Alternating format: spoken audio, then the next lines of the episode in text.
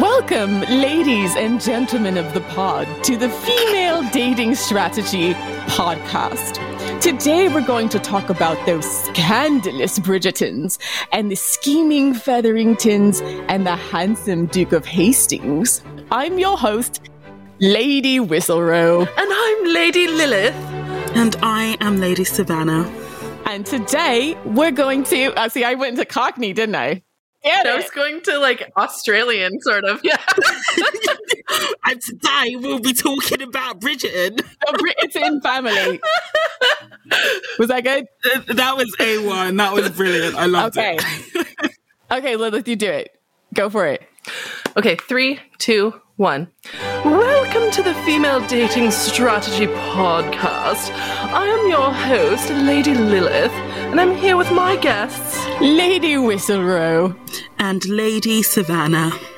And today we will be talking about. Oh, fuck, I can't do the accent. and today we'll be talking about Bridgerton. Anyways, no more accents. Okay. Today we're going to be talking about Bridgerton. Woo. Okay. Woo, woo.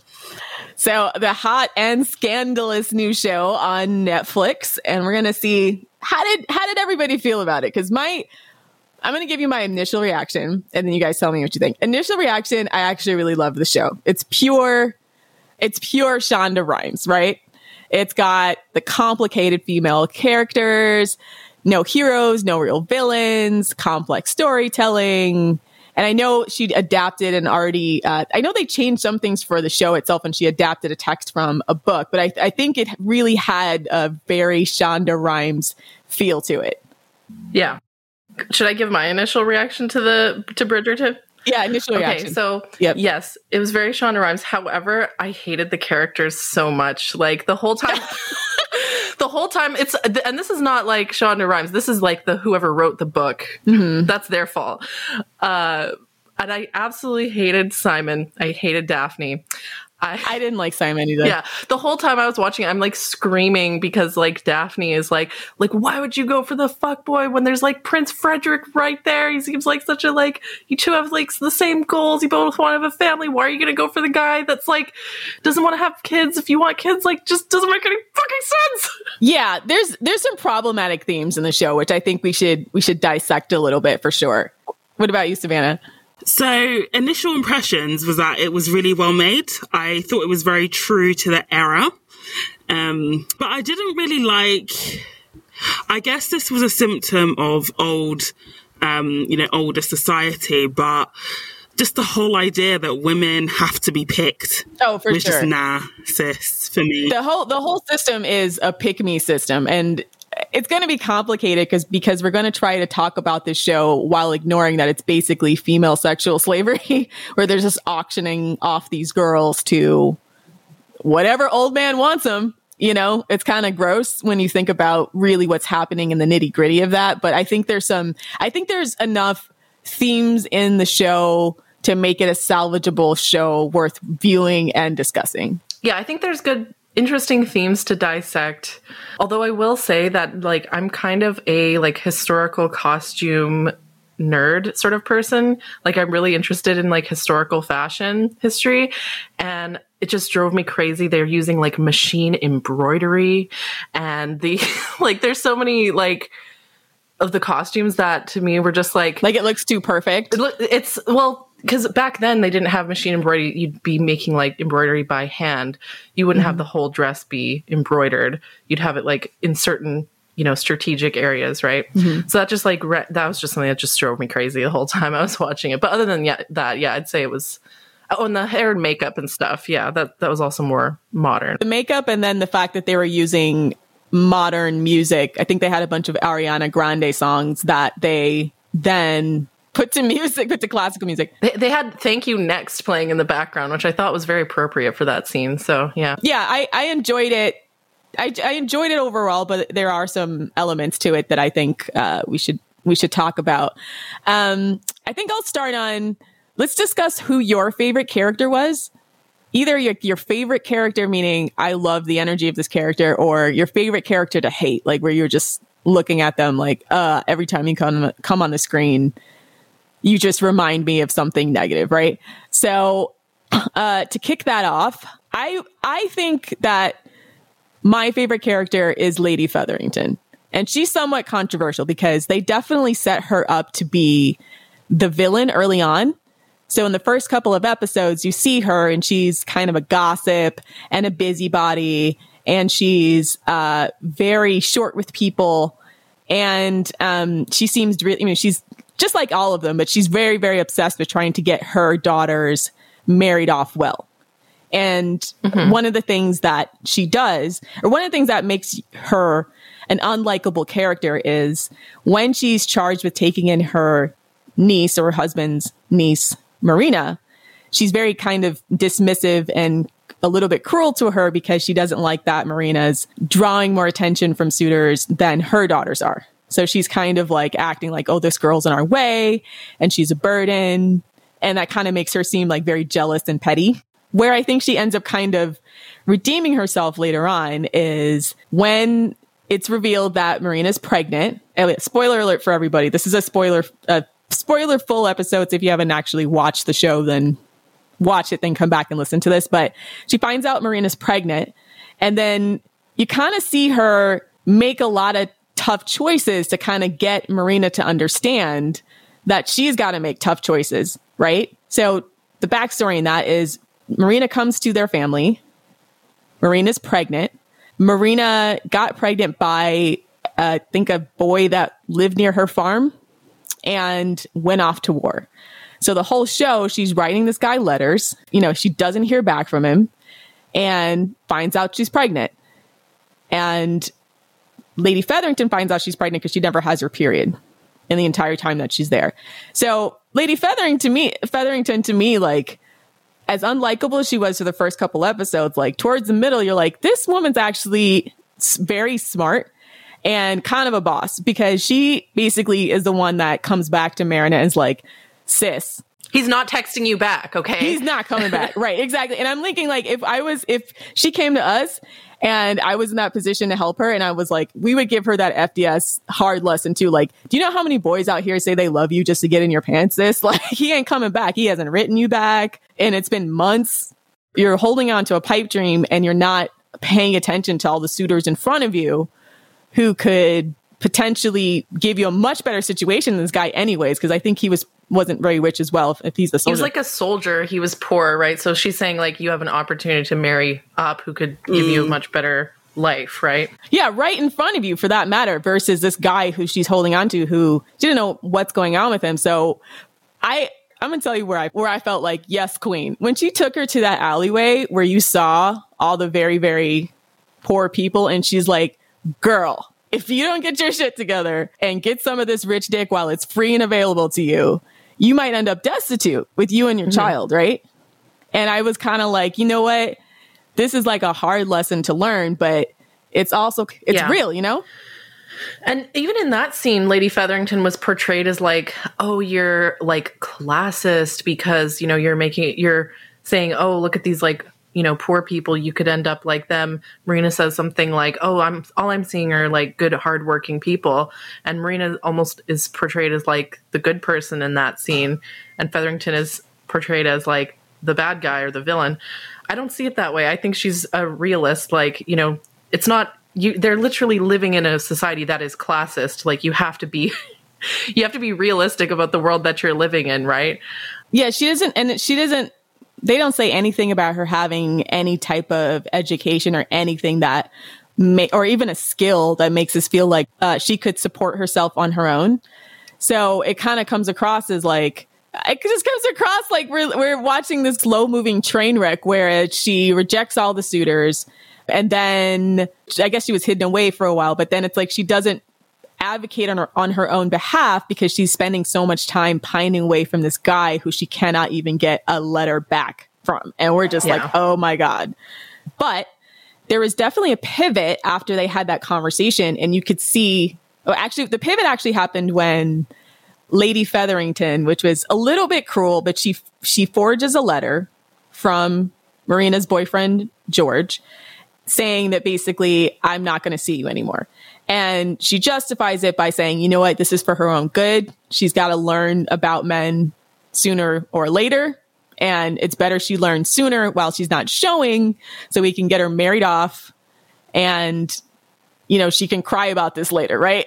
like she's basically like, you can mourn the loss of this love later. Like right now, we got to get you somewhere where you can be set up yeah, and be taken care of. And in those days, it was very much like you get married or you're a prostitute or you starve to death. Like there's women didn't ha- there wasn't right. even if she did have an education or skills it would be irrelevant because you know unless you were straight up like working class and we're going to be like a I don't know a washerwoman or something like that or a servant which you know it's, that's a whole other discussion. But for a lot of women yeah like but she was a single mother. Like it's definitely it's different from being working class and at least married to being a full on single mother. Like she was in a very dire situation. And I'm sure these sorts of situations happened all the time, you know, before safe and legal abortion was the thing that women had access to. Um, so I see Lady Featherington as like a, a realist in in that sort of situation, and also even her wanting to marry off her own daughters, like good. You know, she right. wants to, she wants to marry her daughter. She wants her daughters to marry well. She knows that this is a dire situation for them, right? And women are very often portrayed as like bad or vain or sinful or somehow for wanting to advance their own interests, advocate on their own behalf, to advocate yeah. for their daughters, right? But that's something you have to do, like as a mother. Um, so I don't see her as a villain at all for that. I think she's just doing her job. Well, and then contrast her contrast her between Daphne's mother, Lady Bridgerton, who just kind of like she lets Anthony run the show. And I guess because he's the elder of all of them, he kind of fucking gets- hate Anthony. I, will get to that in a sec, but I hate Anthony. but yeah, we'll, we'll, get to we'll get to Anthony. So right, so she lets Anthony run the show, and she doesn't tell Daphne anything about marriage or how to handle men. And so part of the drama towards the end of the season is because Daphne's learning in quick succession all these things that perhaps her mother should have clued her in on as far as marriage and sex. Versus, I think Lady Featherington would have never let her daughters go in a situation like that ignorant. Right. So I'm like, when you look at the contrast between, okay, yes, Daphne's beautiful and pretty and innocent and has like, you know, a pleasant, high posh demeanor, but she's also c- completely unequipped for the job. Like she makes a ton of missteps because no one really gives her a clue on her family about what kinds of things are expected of her and and you know unpleasant things at times or uh, that's going to be expected of her as a wife and a mother. And I thought that Lady Bridgerton just totally, yeah, did not prepare her daughters at all for the reality of marriage. She was just going on about like, oh, like Bridgerton's marry for love and like, you know, you'll find a man that you love and blah, blah, blah, blah, blah. And I feel like she just wasn't being realistic with Daphne. She wasn't being honest. Yeah, she wasn't being honest with her about the reality of what it's like to be a woman in this world. And and so and so that kind of brings us to the more controversial portion of what Lady Featherington ultimately decided with Marina, which was that they were going to scheme to seduce Colin Bridgerton uh, and try to get him to have sex with her so that they could plausibly pass the baby off as Colin's, right? Which was like, ooh, scan- right? escandalo, right? Which causes uh, Penelope, aka Lady Whistledown, to freak out and then reveal, betray her friend, and reveal the fact that Marina is pregnant in her. I thought Penelope was kind of a dick for that. Like, yeah, yeah. I mean, I, that, I that's again that's Shonda. Like she always she always undermines characters so they're never totally good, which I think is I think is great overall because it shows you it shows you how you can advocate all the missteps that they make in places where people could advocate for themselves even while they're being wronged or victimized. And I think it kind of gives you a lot of complex lessons to think about. So I, I enjoy her writing from that perspective. But did you guys did you guys what did you guys think of that plot? Uh, I mean, my the whole time watching Bridgerton, I felt uneasy because of yeah, like the reproductive coercion stuff, like um like Simon and Daphne, for example, she just like rides his dick and doesn't let him pull out because she like just forces him to like impregnate her, right? I'm like he he but that that was gonna happen. Like okay, so he she shouldn't have forced him, but I'm, there was no way he was pulling out for 20 years. Yeah, right.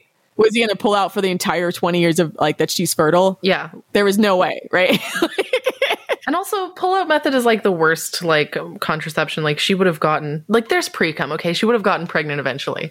Um, but yeah, so the, then the whole like baby trapping theme. Like I don't know. I don't ha- know how I feel about those kinds of plot lines because I just make it's just playing into that trope of like, like how do I say this? Like women are doing this out of necessity because of the world that they live in, and they're being portrayed as evil for trying to make the best of an already shit situation. Right. I mean, it's it's they're they're trying to create an advantageous situation in an oppressive system, right? I feel like if you look at it from the perspective that they're existing in an oppressive system, so you know, when you look at Lady Featherington and her ruthless practicality, it's kind of hard to be mad at her because I'm kind of like, well, yeah, because men set the system up for women to fail. So it's hard for me to feel bad for them because you're looking at this from the perspective it's either this or she get married off to some old disgusting old man. There was some guy that there was some other suitor that was looking at her and he was clearly old. Like in his 50s 60s 70s he was disgusting right? And so the options for her was marry this disgusting old man and basically be raped. Like you know by some guy she clearly is not attracted to. Um or try to baby trap Colin. And I'm like, well, that's clearly the better option, right? Baby trap Colin.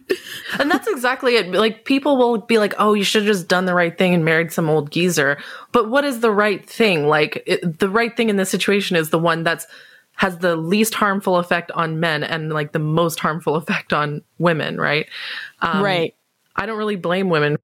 You're talking about 40 years of that, right? 40 years of I mean, not even having sex, like being sexually assaulted by a disgusting old man. Like that, that to me is hmm. the reality of that. That's kind of the reality they always gl- gloss over whenever they do these period pieces and they marry a woman off to these gross old men. It's not just that it's gross, it's that it's literally repulsive and you're going to have to either be assaulted or and cry yourself to sleep Yeah. every night. Right. Yeah. Like I'm watching a different show, uh, Z, The Beginning of Everything, which is about Scott Fitzgerald and his wife Zelda, who we should totally talk about in a different episode because this is a great show. Um, but there's this one scene where Zelda, who's already had sex, by the way, but her older sister is telling her, there's something about marriage I need you to know. Um, whenever you have, whenever your husband wants you to do your wifely duties, just like lie back and imagine the garden and it'll be over with soon. Like that is what like women were told about sex at this time like that you're not supposed to enjoy it that you have to do it for your husband like i'm just thinking about how many times women got married and every single time they had sex it was basically rape Yeah, it's gross, right? And you're just listening to it like, yeah, you know what? If I was in her position, I think that would obviously be the better option. And I think Lady Featherington was a real one.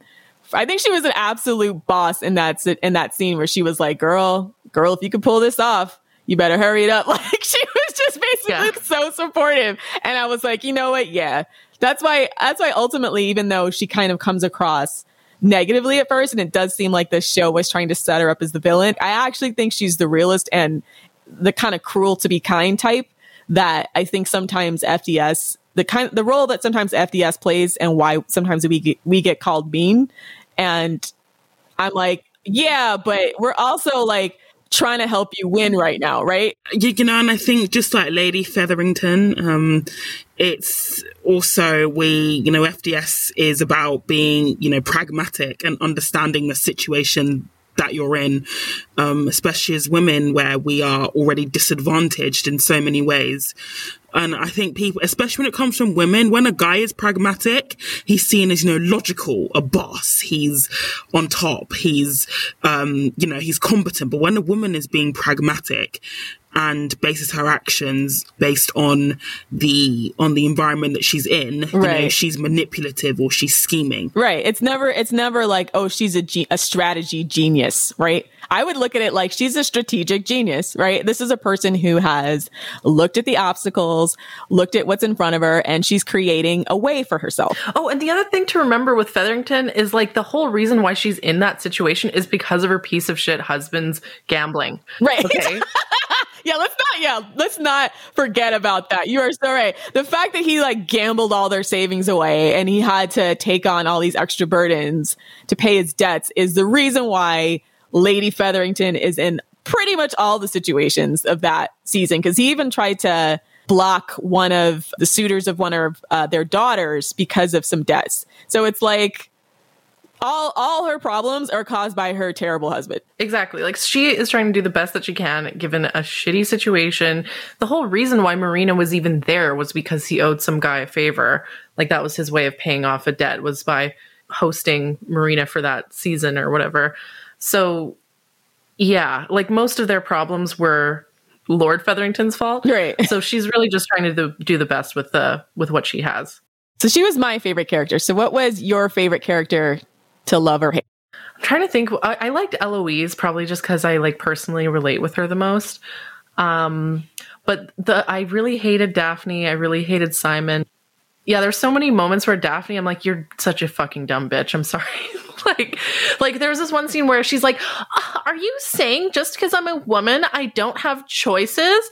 Yes, bitch. Yeah, she was definitely liberal feminist like bait at that moment because I remember now I'm I'm my memory's jogging and I remember that scene too and having the exact same reaction like I can make choices on my own and I'm like you don't even know what sex is or how sex works. How are you going to go out there and face the political complications and you don't know how babies are made sis. Like it was kind of to me the perfect example of her standing up for herself in all the wrong ways. This is a time where you need to listen to people who have way more insight than you. and it, and it was just so almost tone deaf to her own experience. Like her brother, literally, he basically he basically scared her away from suitors, and she's talking about having choices as a woman. It's just like, do you, do you, do you not see the cognitive dissonance there? Yeah, so like, a couple of things. One, women at that time would have not even like thought twice about the fact that as women they don't have choices. Like like at the time it was just, it's just obvious, right? Like they would not have thought twice about the fact that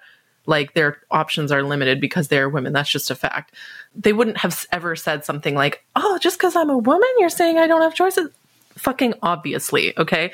So secondly, she reminds me a lot of like liberal feminists who are like, "Oh, it's my choice to do this," like, you know, the choosy choice feminism kind of thing. But like you said, Daphne doesn't even know what sex is, right? Right. So it reminds me of these like, you know, the teen Vogue articles about like how to engage in BDSM. You're teaching like what 16, 17 Right. year olds how to do BDSM.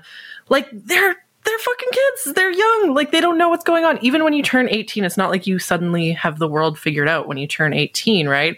So the idea of like consent and choices are like meaningless when you're talking about someone who doesn't have the information that they need to make good choices. Right. And she and she screws up a couple of times because of that, because she accidentally insulted all the townspeople when she didn't pick a pig to slaughter. And then they were all mad at her, right? So I was like, that's a perfect example of where she tried to make a decision as, oh, well, I'm the Duchess now, so I'm going to make decisions and I'm going to say none of these pigs are getting slaughtered. But then they're like, well, this is actually uh, important for you to do because this is how we feed our families. so Yeah, it's very tone deaf and very, and it also shows like the privilege, right? Like, Yeah. they're like she's so privileged and like tone deaf and doesn't understand the struggles of ordinary people and how her decisions impact, like, yeah, how the, how her decisions affect them. And like she's thinking about like, oh, I just want to be nice and fair and like, you know, la di da, like she's living in this fantasy world, right? And it just comes across as like insulting to to people who are actually affected by it. So Daphne's like the secret villain of the show because she's basically she's basically a liberal feminist. She's the choosy choice feminist that wants to stand up for herself and look amazing and makes all the wrong decisions and does all the self-sabotaging behavior and and loves to virtue signal, but doesn't actually know what she's talking about. Yeah.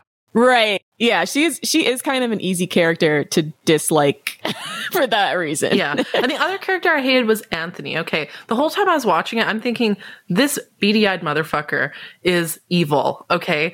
The whole time I'm watching it, I just hated every scene he was in. He's just so like, it, I, it almost felt incestuous, his like obsession with cock blocking his sister.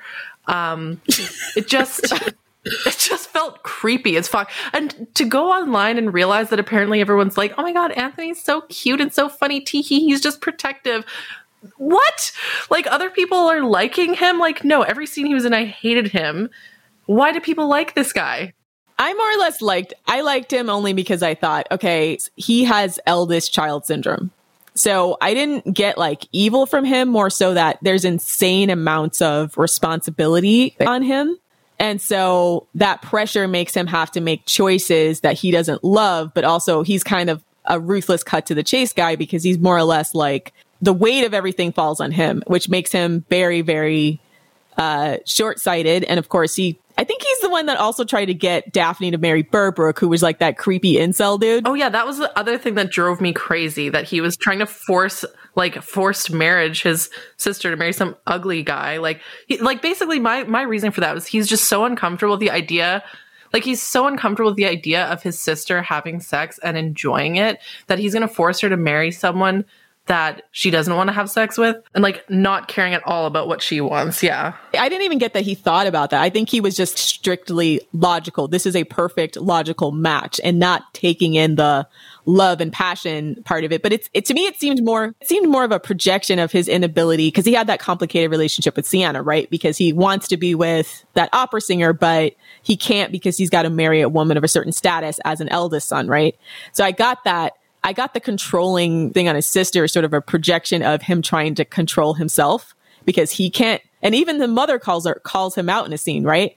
There's a scene where uh, the mother comes to Anthony is basically c- calling him out for trying to scare away some of the suitors that Daphne likes and saying, Hey, what are you doing? And he's like, Well, these aren't suitable matches for her and she can do better. And then the mother Yeah. comes back at him like, Well, I, you know, don't think we don't know about your little side piece, right? Over on the other side of town. And that fact that, you know, you're, you're right now projecting your desire to control yourself onto Daphne, right? Because you can't control yourself and you can't be with the person you love. You're making her miserable. Yeah. And his whole relationship with the opera singer was like, just made me so angry. Like, it was so mean to her. Like, you know, ma- oh, I'm going to take care of you forever. And then, oh, I can't see you again. And just like hot and cold and, um, breadcrumbing her basically Oh, for sure. Yeah. what people nowadays would identify as like breadcrumbing and ghosting and stuff and like just coming back when he's horny kind of thing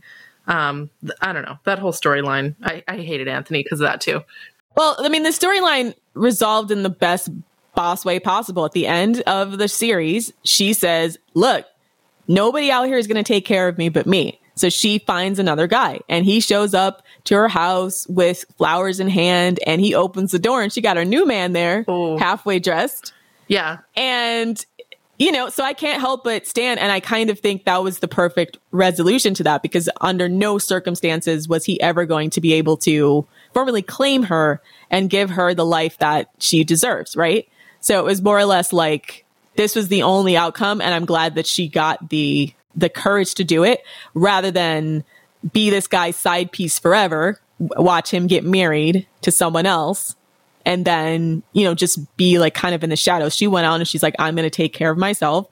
I'm going to be with someone who can claim me and love me fully and not this half-assed nonsense. Yeah like her the resolution of her story was so fds it was like this guy's stringing me along isn't gonna be able to commit to me so i'm just gonna like level up and just pick a different guy who can provide those things for me and ended up having yeah a positive resolution or story. So i was 100% on the side of the opera singer.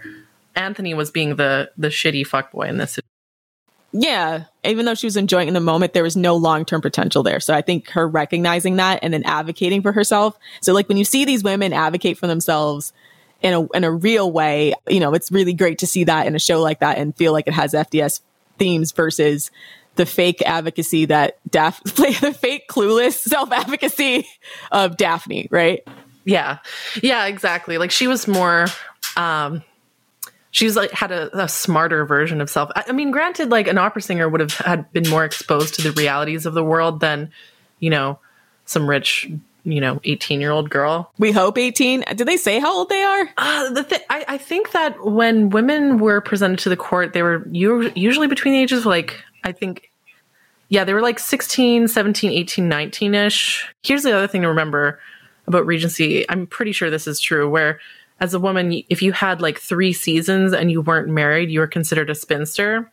Um, so like the social the social season is like yeah the season where they're trying to get together to like find who to marry or whatever right so if a woman has three seasons and she hasn't been married yeah she's a spinster but the men have like an infinite amount of time to to figure it out, right? There's no time limit for for men like there are for women, which is such fucking bullshit because when you have that like sense of urgency for women, you could have the most beautiful, amazing woman ever and even low value men will feel confident to just like lean back and be like, "Oh, I got all the time in the world," kind of thing.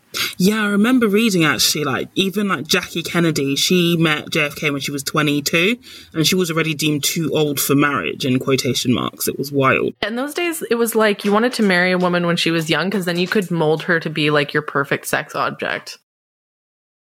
Well, I mean, JFK was still, we should do an episode on JFK, but he was still a massive disrespectful fuckboy to Jackie. Oh, yeah. Low value LVP, uh, low value president. Yeah. Right? LVP. Yeah. Aren't they all kind of low value? Have we had a high value president? I mean, I guess Obama is probably the closest in recent memory. Know, probably Lincoln is the only one I can think of off the top of my head who's like probably a decent person. Yeah, no, we should do that. Low value president. Okay, so what was your favorite character to love or to hate? Savannah. I'd probably say Anthony as well, just because I just found his his entire attitude really, really gross.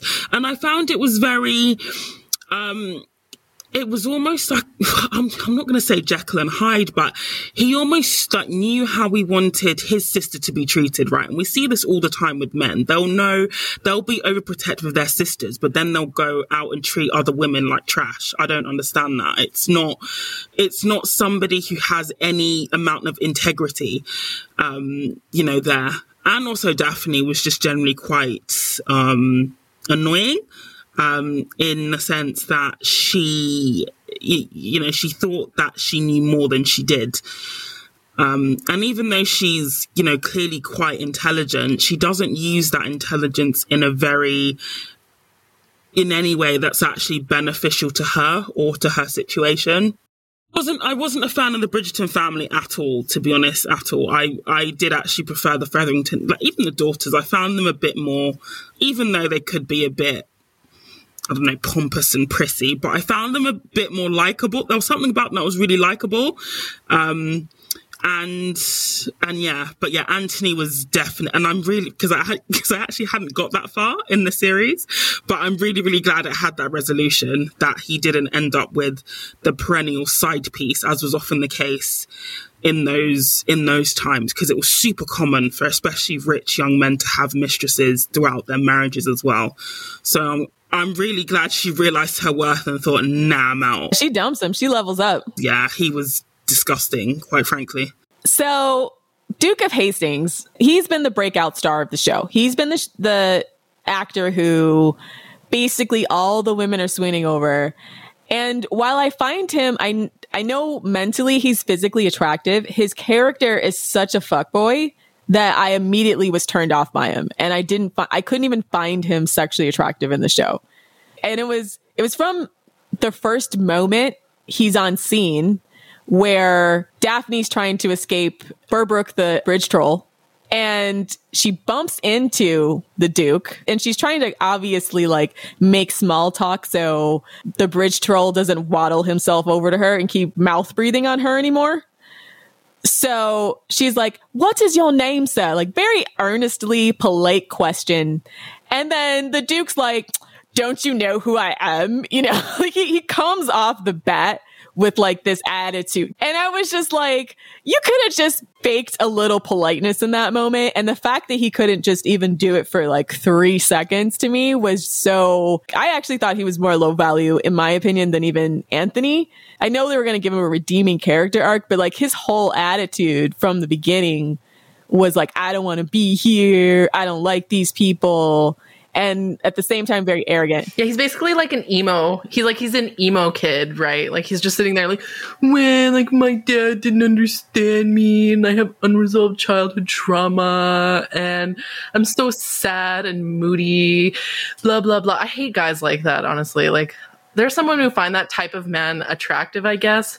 I just find them to be like emotional vampires. They're just unbearable to be around. Yeah. Yeah, and it is emotionally vampiric. And I'm like, and that's why as soon as he would get on the, the screen, my vagina would dry up like the Sahara. And also, all of their sex scenes, I did not enjoy any of their sex scenes. I'm sorry. They were just like so gratuitous. like I like a good sex scene in a good mo- in like when it's done well, I can enjoy like a sex scene in a movie, right? But for them, it was just like It was awkward because she looks so young to me too. I guess they never say their age, but I'm like, she's really supposed to be like 15, 16. yeah, she's she she looks a lot younger than him. She looks like a good 10, 15 years younger than him. So all of their sex scenes, I don't know. I just feel like I'm watching child porn. It just is deeply upsetting. Yeah, so it was it was the combination of his emo kid attitude. It was a combination of her looking really young and innocent and pretty clueless about everything and then he's obviously been around the block and it's supposed to be kind of a sexy dynamic, but instead it just came across a little weird in the sex scenes. Although I did kind of like the scenes where they had some touching emotional intimacy moments. It, but it always came across to me more like their their relationship even when they were supposed to be hotly passionately in love still came across to me as a friendship more than or like a lovesick girl really in love with this guy who can't really emotionally be there for her fully and um it gave me more friend energy than like a relationship between equal partners Yeah. Like the whole premise of their romance, quote unquote romance, with the whole like, oh, I'm going to pretend to be into you so that other guys get jealous and then will want you more and all that. Like, I don't, I just didn't buy that. Like, I mean, it makes sense. Like, for, I mean, it makes sense actually, like, because FDS, we talk about mate guarding and stuff and how men are competitive.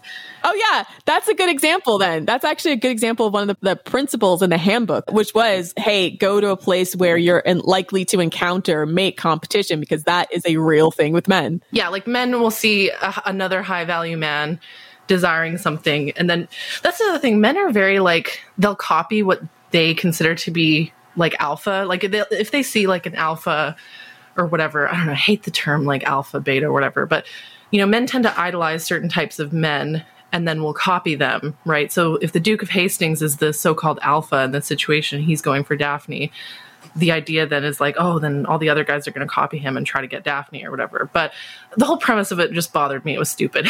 It's hard to stand their romance when the entire relationship started on deception, but an additional deception on the part of the Duke of Hastings about being able to have a child. And then Daphne signing up for that when she could have had the prince, by the way, who the prince to me was way more like emotionally engaging and way more genuine and uh, like securely attached that she could have been with. But instead, she chooses this guy who is all over the place, right? And doesn't even want kids. And she knows she wants a family. So there's so many self sabotaging decisions in there in places where she could, she should have did better. I'm so tired of stories where the heroine or whatever is going after like the emotionally unavailable inconsistent worse option right like the whole edward versus what's the other guy's name jacob right like the werewolf guy versus the vampire guy. I always like the werewolf guy more okay? Like he seemed like better relationship material. Um, from Twilight, yeah. basically yeah I'm, I'm so done of the trope of like the girl goes for like the worst option. Like why? Like why would you do that? Why not just go for the one who's clearly better? I guess because they need to fill up story time. yeah if they just find like a perfect guy and marry him like there's no melodrama right? So when they're going for the guy who's worse i guess there's more drama. But okay the whole scene with the duel okay that that scene made me so angry because like they're about to shoot each other and she's like no no like if you know you you have to marry me or else my reputation is ruined. And then he still says no. It's like sis he literally said he would rather die than marry you okay? Like What is she not understanding in this situation? like he said over and over again that he does not want to marry her he would literally rather die and she's just and then and then she's like oh no there's no need to continue like we're to be married anyways it's like bitch that's not what he fucking said okay he just said no yeah, yeah. She kind of, yeah. No means no, Daphne. exactly like she needed to have accepted that and taken that L and really again advocated for herself. And and well she kind of fake advocates for herself when she thinks the duke isn't coming around. So she goes and like flirts with the prince. And then the duke of hastings gets all in his feelings. But i'm like you're supposed to leave him in his feelings. You're not supposed to do it just so he'll come back and get more jealous and you'll go back to him anyways. Otherwise, you kind of defeat the purpose, right? I, yeah, the, like the whole like, oh, I'm gonna like he's being off and on, so I'm gonna like make him jealous by going. I'm gonna flirt with another guy, and that'll make him want me or whatever. Like, okay, cool. Like he's gonna want you for what five minutes, but then you have to marry him and somehow be in a relationship with this person for years, and you think that that moment of jealousy is gonna save that? No, that's that's not the foundation for a lasting relationship, Daphne. yeah, he's he's kind of a low value man all around. But I do think there's one guy on the show who, at least from my initial impressions, was high value, which is Will the boxer. If you remember, he was the boxing partner of Oh, yeah, of the Duke's boxing Of the Duke, coach, right. I think something like that. Yeah. yeah, his coach. Um, and he was also being sponsored monetarily by the Duke as a fighter.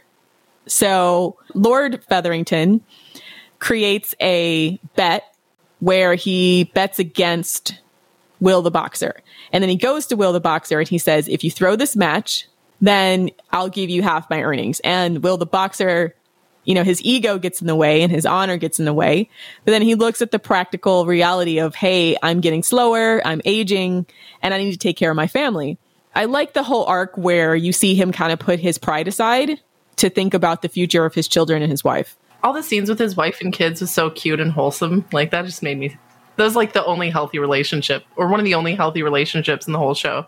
Right, and they gave him they gave him a complicated choice, but they kind of showed how he's he's a, a guy of great integrity and a guy of great honor, right? But he goes and does something that he knows is not the most integritous, but he does it for the most altruistic of reasons, right? So complicated guy who makes complicated decisions, but still kind of prioritizes the correct part of his life, right? Because I think it would have been a little bit different if it was like, I'm going to keep fighting as long as my body can do it, knowing he's going to break down and then not afford to feed his family. His ego would get in the way. Yeah, like the idea that of, of a man being able to set aside their ego and do the right thing, or do the right thing for his family. I think that's an admirable trait. I agree. That gave me like zaddy energy, right? Versus the Duke, where I know they were trying to make him the sexy love interest. And I was more like, what? Let's find out more about Will the Boxer. I also want to talk about the, I guess, the childhood trauma that the Duke went through. Because I think Will the Boxer is a good foil for the Duke. Like, Will the Boxer is willing to put aside his ego, do the right thing for his family. And the Duke of Hastings is the opposite of that. He is like, no, I made this promise to my father that I would never marry, never have kids, and this line would die with me. And then, yeah, he does change his mind eventually in the end. But he definitely, like, you know, Daphne even calls him out for living his life for someone who's dead and not living him his life for himself.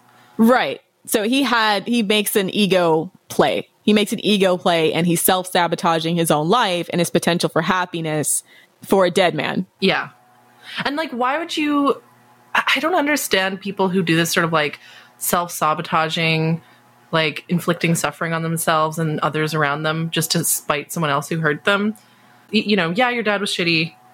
Yeah, that was traumatizing. But like, your dad's dead now. You're the new Duke. Now you can live life on your terms the way that you want it, right? I don't understand people who like hurt themselves. I mean, it's not, it's not rational, but it's real, right? People do that all the time. It doesn't make rational sense. It's an emotional thing with people. I, I will say, I, I wish they had like fleshed it out a little bit more because they basically say he doesn't want to have kids because of his anger against his father. But in the books, I found out that it's a little bit more complicated than that, not by much, but basically because he had a speech impediment, he was afraid of having a child that would have a speech impediment and be treated badly. So they didn't really say that in the show, which made I think the Duke's aversion to children come across a lot more one dimensional and selfish. But um, the book, I guess, does a better job of fleshing out his motivation. So some of that I want to say might be the show writing of not making him very sympathetic about that. But if it was like truly just, I'm super mad at my daddy, so I'm never doing this, yeah, he needs to grow the hell up. But this might have been fan fiction, but was saying the other person was saying, well, yeah, women died during childbirth. Maybe it was also a desire not for his his uh, wife to die to bring a child into the world, but that's never stated. So then you just come across this this his statement and you take it at face value, and you're like, wow, this guy really sucks, and he needs to like get over him. Yeah, like I almost wish the show made it so that oh, like his mother died during childbirth. He doesn't want to do that to like a woman that he loves, right? So I would actually find him way more sympathetic if he'd said something like that. Um Oh, and one last thing. I want to talk about how like the scenes where the Duke of Hastings' dad was like yelling at him. It was like, damn, like calm down. Like you're like his son stutters like once and he's like, My son is an imbecile. it's like, bro, chill. I have sired a failure. Like it's just so over I mean, I do know people who have parents like that who are legitimately so emotionally abusive that, you know, everything the child does is wrong and it like um from an outside perspective, it almost seems over the top, but for someone who's experienced like parental abuse, it's not over the top and it's very real. So I think it was one of those um, conditions that were very, very misunderstood. And because it was so, I'm not sure if anyone here has seen um, the King's speech, for example, but because it was so misunderstood, people just literally thought at the time, they still do now to some extent, but if somebody had a stutter, you were, you were literally an imbecile. Um, I mean, back then, and I suppose even now, there's still there isn't anywhere near enough research that's been done into the condition. They don't know what causes it, how it happens, and it's effectively untreatable, right? So, I guess um, the father's outburst, whilst it seems over the top, um, in that context, when you have a condition that you don't know where it's come from, so they're not sure if it's genetic or, or how to treat it. Um, again, this isn't really ex- excusing it at all because it's especially um, you know, for the person who has it, it's very mentally distressing. Um, it can seem like the worst thing in the world, and especially back then as well. If we look at the context, you know, the um, you know, I guess you know, the Duke was going to be the heir to his father. You know, they had to be perfect essentially. If there was any, you know, form of you know defect, it would be it'll be it'll be deeply undesirable. And you know, something like a stutter you can't really hide as well. A guy is if a guy is somewhat short, he can make up for it in other ways by having money, as my mother always as my mother always said. Because her dad was five, because her dad was five foot, um, and my grandmother was five foot nine, so she was like, "Yeah, his money made up the extra ten inches." But but they usually don't have money anyway. Right. But anyway, that's an aside. Um, but you know, if it's the way you speak, that's the only way you really communicate with the world, right? Yeah. So I I did feel that on a personal level. I felt like yeah, that's um, that's tough. That is really tough. That's like the only time I felt sorry for him though in the whole like series. After that, I was like, "You're a dick." besides that.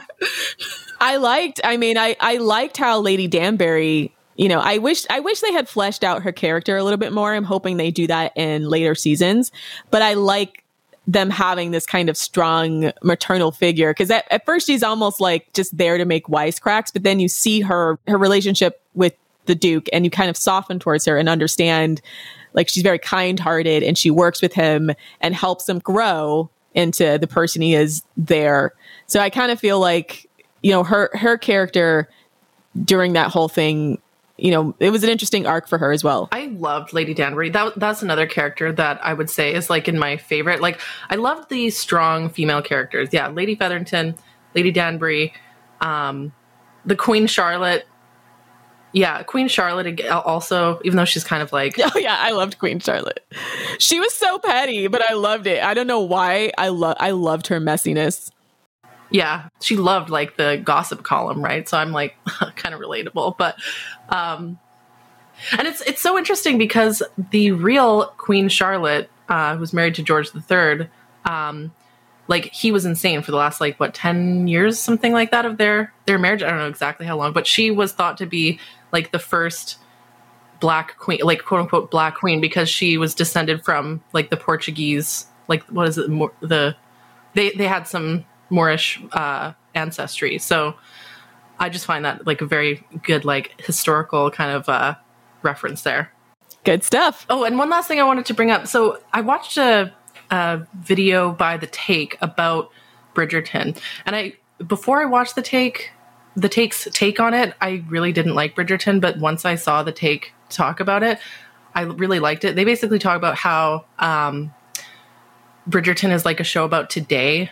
Like it's not meant to be something necessarily like a historically accurate period piece. It's supposed to be an allegory of today. And like mm-hmm. the Whistledown stuff is supposed to represent like social media and how your reputation can is dependent on others and it's very important. It could like go wrong at, you know, a moment's notice and that sort of thing. And the idea that I liked the most from it was the idea that masculinity, they're living in a world where masculinity is in decline and femininity is on the rise. Like you see that in a lot of the male characters, they're weak. Like the the gambling guy, right? Uh, Anthony is like obsessive and shitty, right? Like the men all kind of suck in this story, and the women mostly are pretty awesome and are in a much stronger position. And so, I think the idea of looking at it through the lens of what is it what is it saying about nowadays, like in this these sort of turbulent times in which men are declining as a class and women are ascending as a class. Um, so I thought I thought that was an interpretation that I really enjoyed. That that's what made me actually like Bridgerton in the end. And thusly, we have reached the completion of our program. Please navigate to the World Wide Web and visit our website at thefemaledatingstrategy.com. And we humbly request that you support our Patreon at patreon.com forward slash the female dating strategy. Thank you for listening, Queens, and for all you burgeoning Wolfgang Amadeus Scrozots, please perish in a fit of rage. Ta ta!